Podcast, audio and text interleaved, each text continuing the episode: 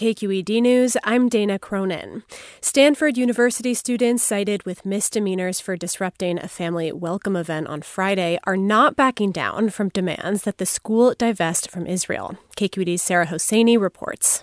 In a statement, the university said the 18 students violated Stanford's policy on campus disruptions and will be sent for a disciplinary referral in addition to the sheriff's charges. Nonetheless, senior Kira Dorado Teigen says she feels bolstered by campus and community support. The threats that the school is making against us, which are clearly an attempt to make us stop and make us stop speaking, um, that kind of fear that they want to put in us. We've been protected against it by, I think, the support of the community.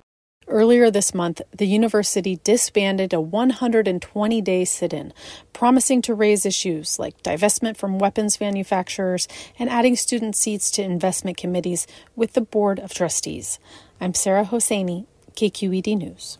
Oakland's police department is facing a massive backlog of records requests from other law enforcement agencies, citizens, and journalists.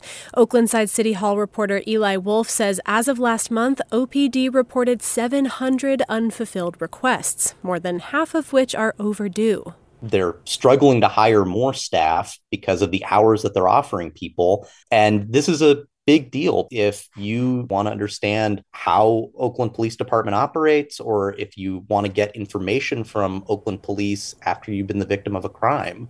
Wolf says some outstanding requests are for older documents, like for cold cases. Next month, the City Council is expected to discuss how long OPD is required to retain those records. I'm Dana Cronin, KQED News.